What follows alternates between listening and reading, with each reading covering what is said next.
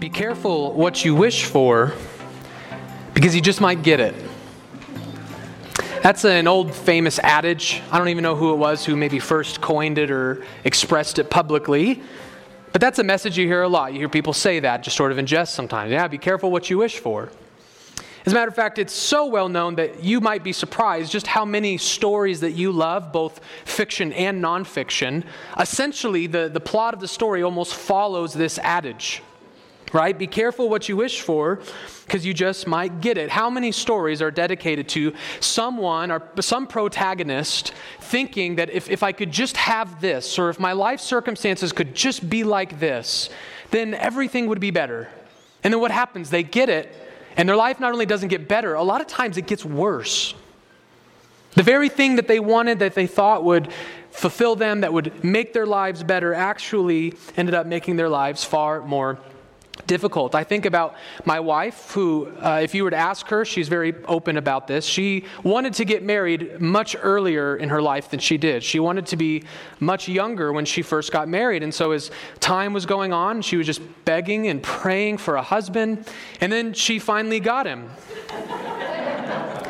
and it didn't take the full two years of our marriage so far for her to, I'm sure, think how many days, you know, singleness wasn't so bad after all. Be careful what you wish for because you just might get it. This adage is going to describe the next phase of Israel's journey as we jump back into 1 Samuel chapter 8. We are going to see the beginning of them learning this lesson the hard way. If you would open your Bibles to 1 Samuel chapter 8.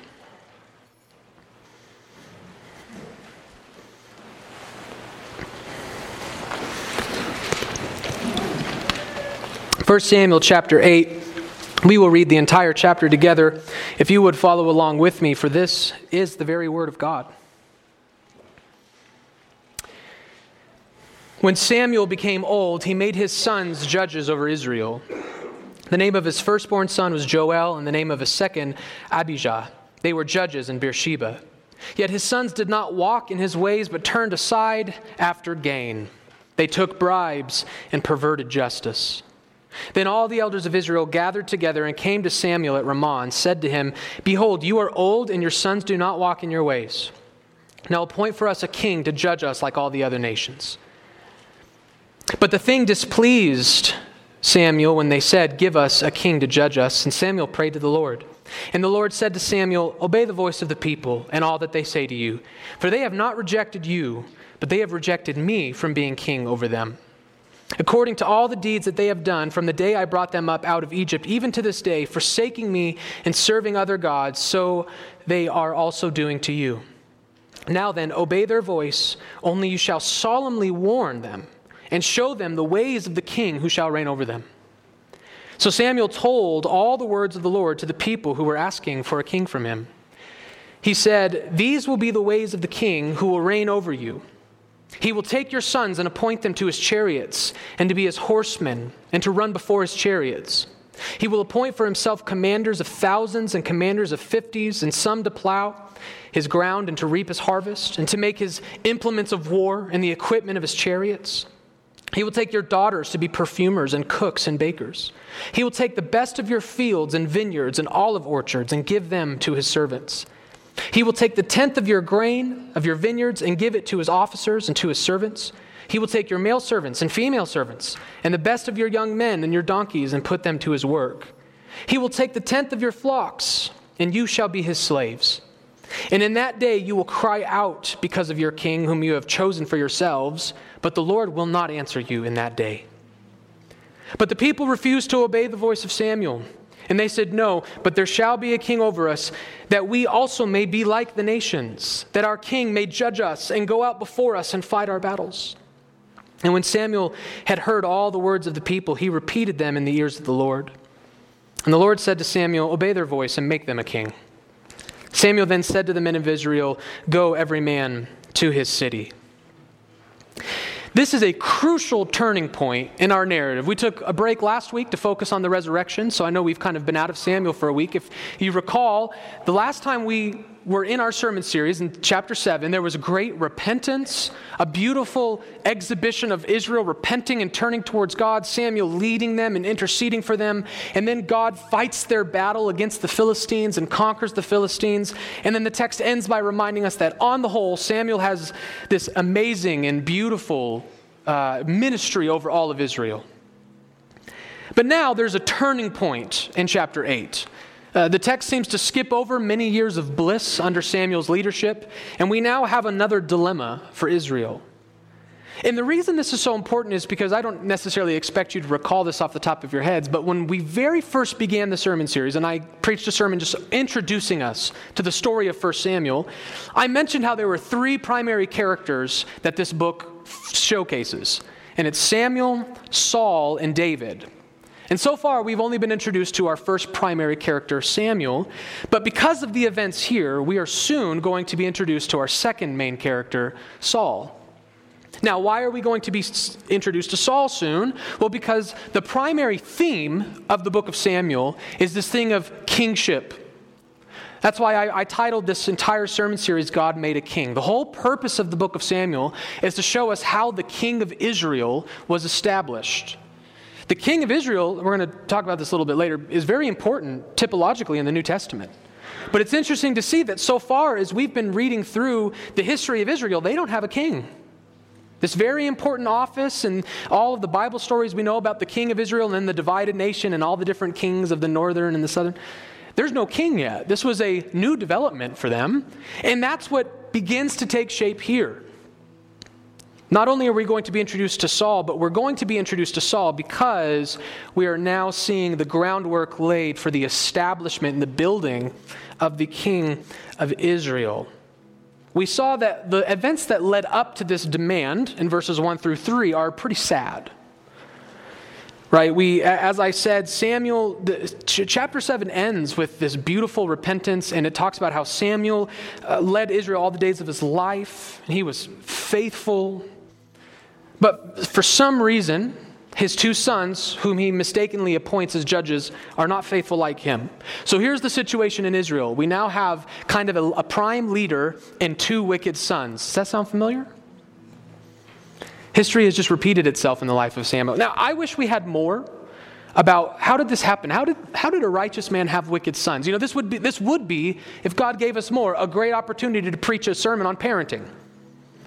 Right? But, but the text doesn't find that important. What, what role did Samuel, was Samuel a great father and it just, you can do the best you can do and sometimes it still doesn't work out? Or was this maybe an area where Samuel really was weak? Maybe he was a little too devoted to Israel and not to his children. I don't know. The text doesn't tell us, so we don't really know. All we do know is that Samuel's sons are not like Samuel, they're more like the sons of Eli. And so Israel says, We're not doing this again. We are not doing this again. Why can't we just be like the other nations around us? The other nations around us don't have this problem because they have a king. So they go to Samuel and they demand, make us a king. But we see in uh, 4 through 6, after they make this demand, that Samuel takes it personally. That they are essentially telling Samuel, We no longer want your leadership. You're old. We don't trust your judgment. You made these sons leaders. We don't want you anymore. He takes this personally. But as Samuel goes in verses 7 through 18, he brings this request to God. They're really not a request, it's a demand. He brings Israel's demand to God, and God reminds him, Don't take it personally. This isn't really about you, it's about me. He says, They have not rejected you, but me. Which is uh, just an important reminder for us to remember the words of, for example, Jesus mentions this in John chapter 15 when he says, The world will hate you, but remember, they hated me first. Why did Jesus say that? What's the point in saying that? Jesus is communicating that when the world hates you for your Christianity, now sometimes we as Christians sin and give the world good reasons to hate us. But when the world hates us for our righteousness, for our Christianity, what Jesus is reminding us is they don't actually hate you, they hate the Jesus in you. But this is an attack on God, not you. Christian persecution is not an attack ultimately on the church, it's an attack on God. And that's why, by the way, when Jesus appears to Saul on, on, on the road to Damascus, you know what Jesus tells? He says, Saul, why are you persecuting me? Saul wasn't persecuting Jesus. Jesus was long ascended. He was persecuting Christians. But how does Jesus take that? That's me. That's the body of Christ, persecuting me. Samuel's learning this lesson the hard way. They don't dislike you, Samuel. They dislike the God that you are promoting, and they take it out on you. So they come, Samuel goes to God and tells him of Israel's demand. And in this begins one of the most difficult relationships to harmonize in all of the Old Testament. And that relationship is God's relationship to the king of Israel. And I don't mean the person who occupies that office, I mean the office itself. The Old Testament prevents, presents to us a very difficult relationship with a lot of tension. And here's what I mean by that, to put it in very clear terms. If you were to read through the Old Testament, you would get sort of a mixed bag whenever God shares his opinion on whether Israel needs a king or not. Sometimes God speaks very highly of the idea of a king being in Israel. Other times he speaks not so highly. And so we're going to harmonize that in a second, but let's focus first on how is the king of Israel presented in 1 Samuel chapter 8? Well, it's clearly a very negative presentation. It's very, very clearly, as we just said, for example, God clearly does not want them to have a king, and he takes their demand for one as a rejection of him as being king. So, in a certain sense, God thinks they have a king, they want a different one. They don't want God as king, they want someone else. So, God sees this as really an act of rebellion against him. But more to the point, God tells them, You want a king? Be careful what you wish for. Because what's going to happen when they get a king? Let's read that section again. This is what Samuel tells them in verse 11. These will be the ways of the king. He will reign over you. He will take your sons and appoint them to his chariots, to be his horsemen, and to run before his chariots. He will appoint for himself commanders of thousands, commanders of fifty, and some to plow his ground, to reap his harvest, to make his implements of war and the equipment of his chariots. He will take your daughters to be perfumers and cooks and bakers. He will take the best of your fields and vineyards and olive orchards and give them to his servants.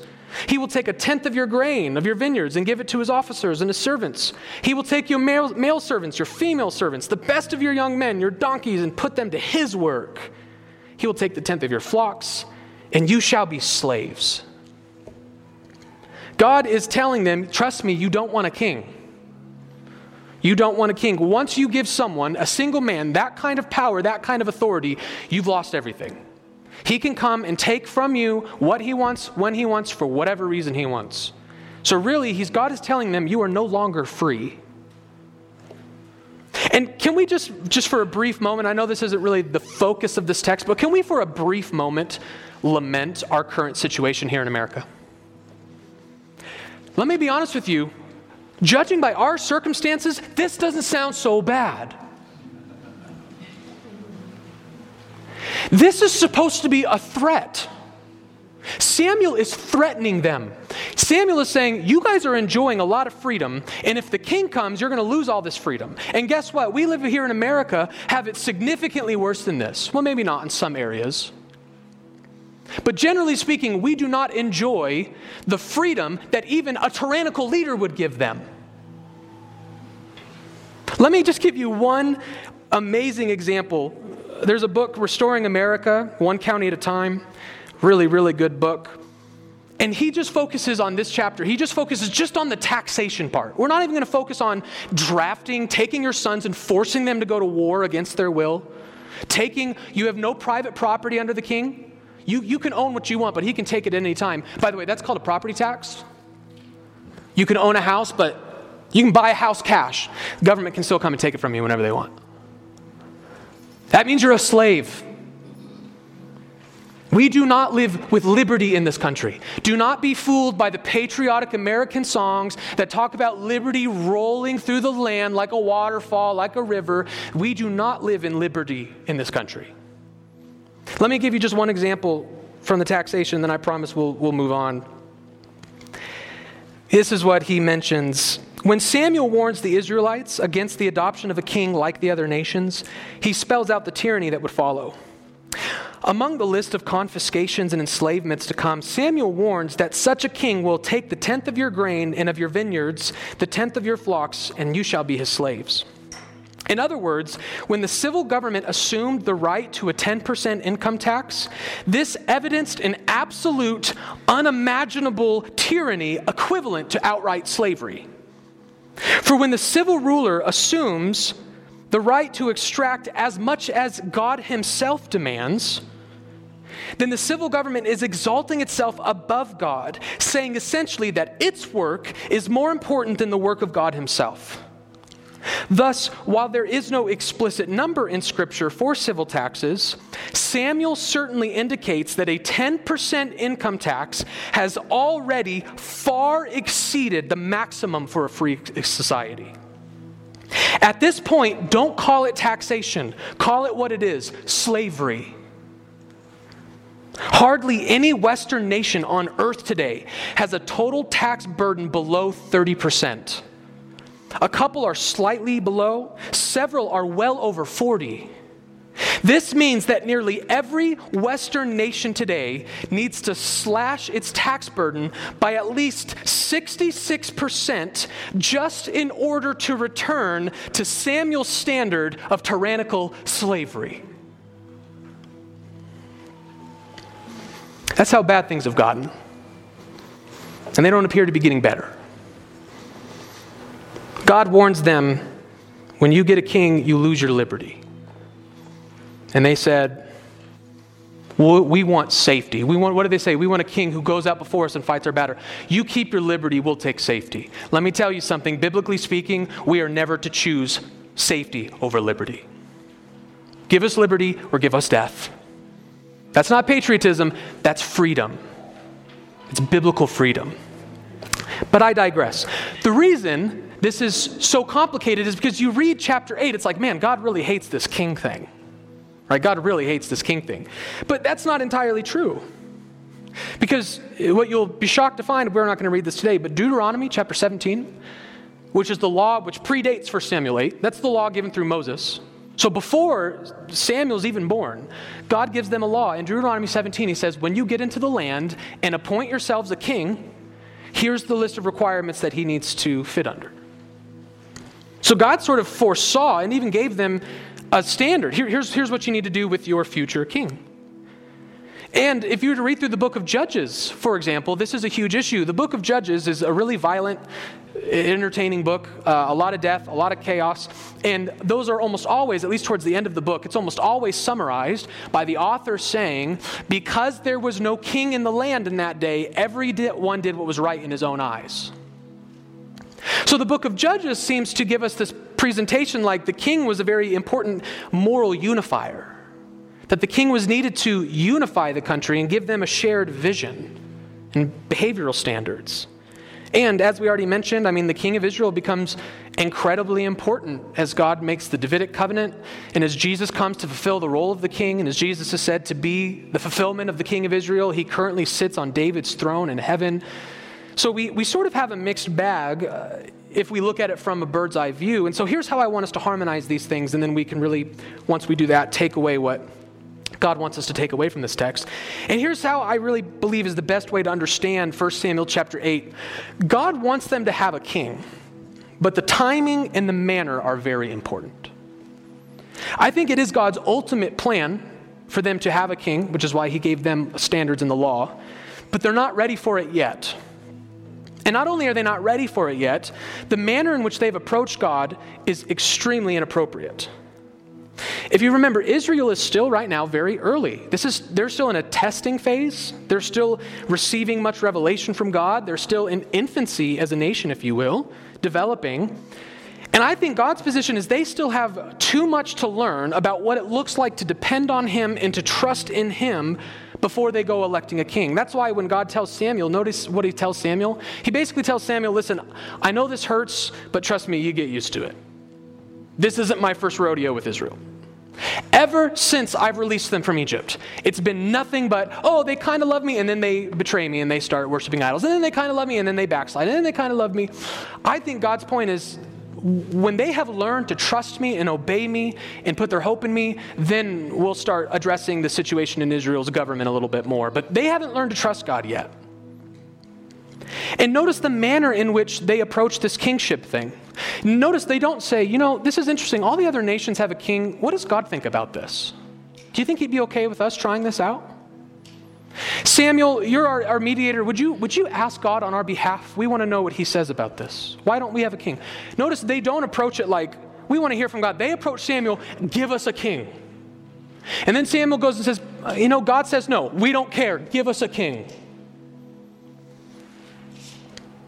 So, in other words, uh, I think the best way of understanding it is that God here is lamenting the timing and the manner of their desire, not the desire itself. I don't think God is upset that they see a need for a king of Israel or necessarily want a king, but the timing and the manner of it is really inappropriate. And so, in this particular circumstance, God is not happy with their demands for a king. Yet, they're obstinate, they refuse, and so God grants their request. And so, how does the text ultimately end? Well, what the text ends with is that the people of God have been overcome by their desire to look like the world. I said that their motive for wanting to have a king was wrong. What does the text tell us two separate times, beginning and end? What's the main reason they want a king? The other nations. You don't think that that bothers God? Listen, God, I know that you've set us up with a priest and judges and elders. I know that you've set us up with a plurality of leadership, of checks and balances. But you know what? We really like what the Philistines have going on. You know, there was a poll done among the Amorites, and uh, in that poll, over 85% of all Amorite people said that they are satisfied or well satisfied with their political leadership. We did a similar poll here in Israel, only 76% are satisfied. So the numbers tell us, God, you know, the kingship makes people happier. We need, we need to be like the Amorites. You know, we came from Egypt, and while we didn't like it there, that was a well oiled machine that Egypt was. They got a lot done. Very powerful nation, very well protected nation. Why aren't we doing it more like Egypt? They are motivated by their desire to look like the world. They are convinced the world has hit something that God missed. The nations have it right, the Word of God has it wrong. Maybe to use New Testament language, Israel has lost its saltiness. God chose these people to be a unique people. He chose them out of the world to be a unique kingdom that didn't look like the world. That's the whole point of this enterprise is you're not supposed to look like the world. This is supposed to be a unique nation with unique laws and unique standards and unique worship. You're not supposed to base what you do off of what your neighbor's doing, what the world is doing, what other nations are doing. And once salt has lost its saltiness, what good is it? And so this becomes a very important lesson for us because the New Testament tells us that the failures of the Old Testament serve as an example for us today. We are the new Israel. We are the, the church, the people of God, the community of God. And so we have to look at this and say that these are our temptations. These are our proclivities. We too, the Bible calls the Christian nation as a royal nation, a holy nation, sanctified, set apart, in the world, but not of the world. We are not called to model the world, to look like the world, but to be distinct from the world, to be the salt of the earth and the light of the world. We have a distinct, sanctified role. And so the kingdom of God is never called to submit its standards, to submit the way it lives, the way it's governed, according to the ways of the world. So, this is sort of the main idea. I boiled it down into this. What lesson are we learning from 1 Samuel 8? It's this The people of God must adhere to the Word of God in order to avoid worldly living. What do we learn from 1 Samuel 8? The people of God must adhere to the Word of God in order to avoid worldly living. We must fight against all desires and temptations to abandon God's revelation and instead conform ourselves to the patterns and the ways of the world. And so I would encourage you in your own lives during the week to really examine yourself. What are some of the areas in your life that maybe you've lacked some personal discernment in? What are some of the areas in your life where you are tempted to think the world got something right and God got it wrong? What are some of the areas in your life where you just are so quick to say, that's what everyone else does, so let's do it? Without ever asking, what does God have to say on the subject? It's important for us in our daily lives and our lives as families throughout the week to always remind ourselves that we have the same temptations and proclivities that Israel has. We have the same temptations to say, you know what, I really like how the world does this. I'm not so crazy about what the Bible tells me to do here.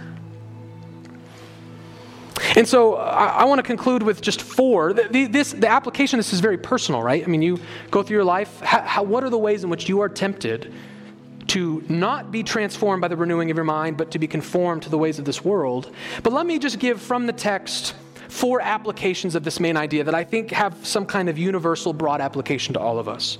Here are some important areas of life that we can put this thesis into application. And the first one I think is potentially the most obvious, and it's this do not put too much confidence in your political leaders. Do not put too much hope and confidence in your political leaders. That is a very obvious application of this text. What is Israel doing? We need, we need someone to judge us. Well, God's given you judges. Well, we need someone who judges us better. And we need someone who's going to go out and fight our battles for us, which is weird because you want to know what happened the last time we were in 1 Samuel? Israel didn't even fight. They stayed on the hill and they worshiped, and God drove their enemies out. How quickly they have forgotten. We need someone to fight our battles for us. We need this, we need that. So what are they doing? They're ultimately they're putting all their hope in a king. God is saying, "Listen, I can fight your battles for you. I can be your king. I can continue to lead you if you would just repent and obey me. I can continue." No, we, we really we need a king. They've lost hope in God. They've lost trust in the sufficiency of God's power and His word. And they are putting all their eggs in the basket of if we just had a king. That's going to make things better, right? Now, I'm hesitant to say this because it needs qualification, and here's why. I see this said, especially this last year in the middle of an election cycle, as I sort of have seen Christian conversations online. This charge to not put too much hope in political leaders oftentimes is used as a club. It's oftentimes used to manipulate you. And so let me be very careful that that's not intentionally what I am not doing. In my experience, not with the people in this church, but just online and past experiences that I've had, don't put your hope in political leaders or anything akin to that. Donald Trump isn't the Messiah, those kinds of things, those kinds of language. Typically, in my experience, they're used in a context where it, they're just, the person is just trying to sound more pious than you. And the person is just kind of trying to avoid all kind of political conversation. And the easiest way to do that is just to make you feel like an idolater. Like the second you share a political opinion, well, maybe you shouldn't worship politics. Oh, goodness, I, I didn't know I was doing that. Sorry. Right? I've seen it. It's like a club. It's like the second you express any kind of passionate care about what's happening in this country, don't worship your political leaders. The president isn't the Messiah, Jesus is king. It's like this pious whip that really is just kind of a cowardice avoiding of all important conversations. So I want to be very clear that that's not what I am doing with this first application. Christians should care very much about the political conditions of their nation. Christians should care very much about their political leaders. This is why Deuteronomy 17 gave them a standard. When you have a king, it needs to look like this. God cares about what your king looks like. Paul tells us in the New Testament that we need to pray for kings and all who are in authority. Why? So that we might live quiet and peaceful lives. Paul knows the leadership over you greatly affects your Christianity. And we don't want life to be unnecessarily hard. We don't want the church to be persecuted. So our political leadership matters. So, this first point do not hear me say that Christians are not allowed to care about politics or be invested in politics or care about their political leaders. That couldn't be farther from the truth. That's not biblical. Christians should care. We should be invested. We should lead the charge in this nation in holding political leaders to righteous biblical standards. But so, with that qualification in mind, there's still, there is no doubt here that even if I can't draw that line for you right now in every circumstance of your life, Israel has shown us, though, that caring about politics can cross a line. It can. And you can cross a line to where you have put too much hope in your king. You have put too much hope in your political leaders. And so, this is just a reminder for all of us to examine ourselves, especially in light of an election, which I'm assuming, just based on what I know by this church, most people in this church, if not all, are not happy with how things turned out, how they played out in this country. And that's okay to be unhappy with it. But let me just remind you that you can take your ideal conservative candidate and make him president, and the United States of America still has a lot of problems. And a lot of those problems are not structural problems, they're spiritual problems. And that's something a king, a president, a Congress, a legislator cannot address. We have spiritual, cultural rot in this country, and that's something legislation can't address. So we need to stay balanced, we need to care and be involved in politics, but we need to remember that ultimately America turns around as the Spirit goes, not as the president goes. America will be changed by the gospel, not by legislation. So we need to keep that in mind. Care about politics, but do not put all your hope in a king. I promise you, he's going to let you down. Do not put all your spiritual hope in a pastor. I promise you, he's going to let you down. These things matter, but God is still sovereign. Uh, another application we take from this, simple one but important one, is never forsake God's government for man's government. Never forsake God's government for man's government. In this text, we're dealing with what we call the civil government.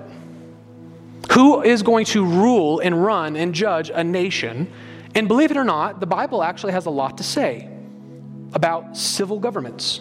The Bible considers itself an authority over civil governments. The Bible presents Jesus as Lord of the nation, so Jesus has an authoritative position over civil governments. So, according to Scripture, civil governments are supposed to order and structure based on the word of the Lord Jesus Christ. The Bible has much to say about civil governments, but I think one of the biggest attacks that I'm witnessing in evangelical America today is attacking a different area of God's government. You see, God has given primarily three governmental structures in Scripture there's civil government, which is the government of a nation, there's ecclesiastical government, which is the government of the church, and then there's family, familial government, the government of the family. And God has much to say about all of these areas of life, and He's even given us an ordered structure of authority in those areas. And then I am seeing today that the family is under attack not just by the pagans in the world, but even by self professing Christians. God's government for the family, and really even into the church as well, is directly under attack. We refer to this as egalitarianism. Egalitarianism is a worldview, is a philosophy that says when it comes to men and women, there are no differences of authority. A woman can hold any position that a man holds, a man can hold any position that a woman holds. They're equal. And this is spilling into the church. And let me just say, unapologetically, it's not true. Over and over again in our New Testament, when it deals with the family, what does the New Testament say? Wives, submit to your husbands. That's an authority structure, and it's not an equal one. Wives submit to husbands, children submit to parents. So, from the children's perspective, it's equal. Like if you're a child in here, what mom says goes. What dad said goes. You obey both your parents equally. But when it comes to the husband wife relationship, wives submit to your husbands. It's very clear. Paul is very clear in the pastoral epistles women cannot be elders. The Bible's not embarrassed by this talk. The Bible's not embarrassed, humiliated by this kind of language. It's very simple, it's very clear. Yet we have, even within evangelical ranks, people pointing to what? The world. Oh, this, this doesn't make sense that we would have authority structures because what does the world prove? Women can do any job just as good as a man. There are women CEOs, so why can't a woman run the church? There are single moms, why can't a woman run her family? And there is an attack to make the authority distinctions that God has made and obliterate them. There was a famous one where a woman Bible teacher named Beth Moore just recently left the Southern Baptist Convention. And as she left, she had a big parade lamenting, I'm so sorry for, for perpetuating the Southern Baptists' hierarchy of men over women. And the Southern Baptist hasn't given women enough chances to teach the Word of God in the church and enough chances to lead the Word of God. I'm so sorry. So, what is she doing? And her and so many people who call themselves Christians are lamenting that there's still those old, outdated, patriarchal churches that think the Bible actually says things like, wives, submit to your husbands. How dare they? Because that's not what we believe anymore today. So, what are they doing? We like the world's government for the church better than God's. We like the world's standard of family better than God's. You know, you can run the polls. There are tons of European, secular European countries. Those families are perfectly happy, and they don't believe these archaic, outdated family structures. I would encourage you when it comes to the government of the family, when it comes to the government of the church, when it comes to the government of the state, what God says is far more important than what the world says. Don't ever be embarrassed by what God has said. Let them be embarrassed. Don't be embarrassed. Never forsake God's government for man's. Application number three we need to avoid what we call the fallacy of mass appeal. We need to teach our children to avoid the fallacy of mass appeal. What does that mean? That means the fallacy of mass appeal is a logical fallacy that suggests something must be true because so many people believe it. Right? Like a, a minority position can never be true because there's just too many smart people out there who disagree with it. Now, why do I say that? Because what do we have in 1 Samuel 8?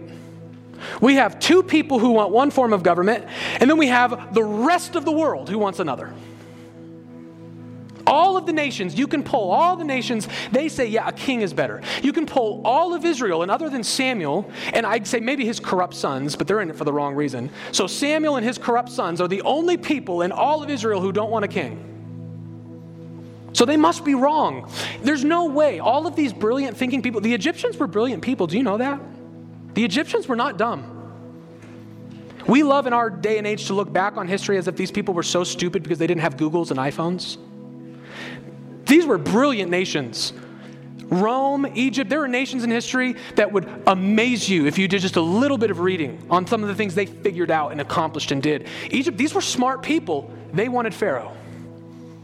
The Philistines were smart people. They wanted a king. All of these smart, advanced, well produced nations, and they all want a king. All of Israel wants a king, so Samuel must be wrong. But we know that Samuel is not wrong. He is in the minority, but truth is not determined by a vote.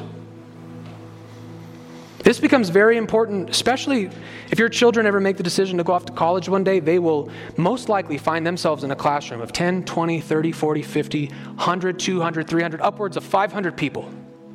And they might be the only one in that classroom who believes Christianity is true. And their professor's really smart. Their fellow majors are all, these are really smart people. How could they all be wrong and I be right? Truth is not determined by vote. So don't ever feel like Christianity can't be true because it's in the minority. Last application, number four. This is also very important. The Word of God is always relevant. The Word of God is always relevant. I kind of already hit, hinted at this, but you know what I see in this text? I see, even as ancient as this text is, as old as this story is, what do we already have the people of God saying?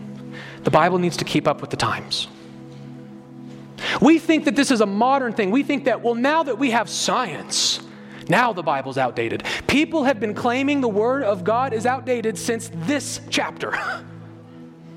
This is not a new accusation. These are already people saying, listen, I know God gave us Samuel and Judges, and, but uh, times have changed.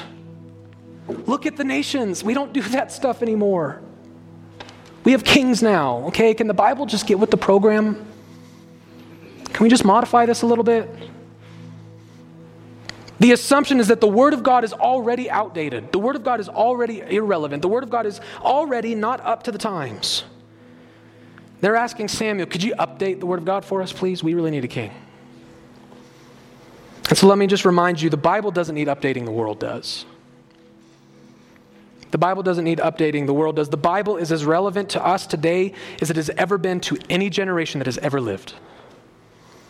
The Word of God is always crucially relevant. So, those are four applications I'm getting from this text. But again, the thesis is that the people of God must adhere to the Word of God to avoid worldly living. So, I would call you this week to spend time thinking all the ways of your life, from the small to the big. What are some of the ways that you have been tempted to follow the world before consulting God? So, be careful what you wish for. Be careful, should we say, what you pray for. God always knows best. Trust the word of the Lord and live your lives not being conformed to this world, but being transformed by the renewal of your mind.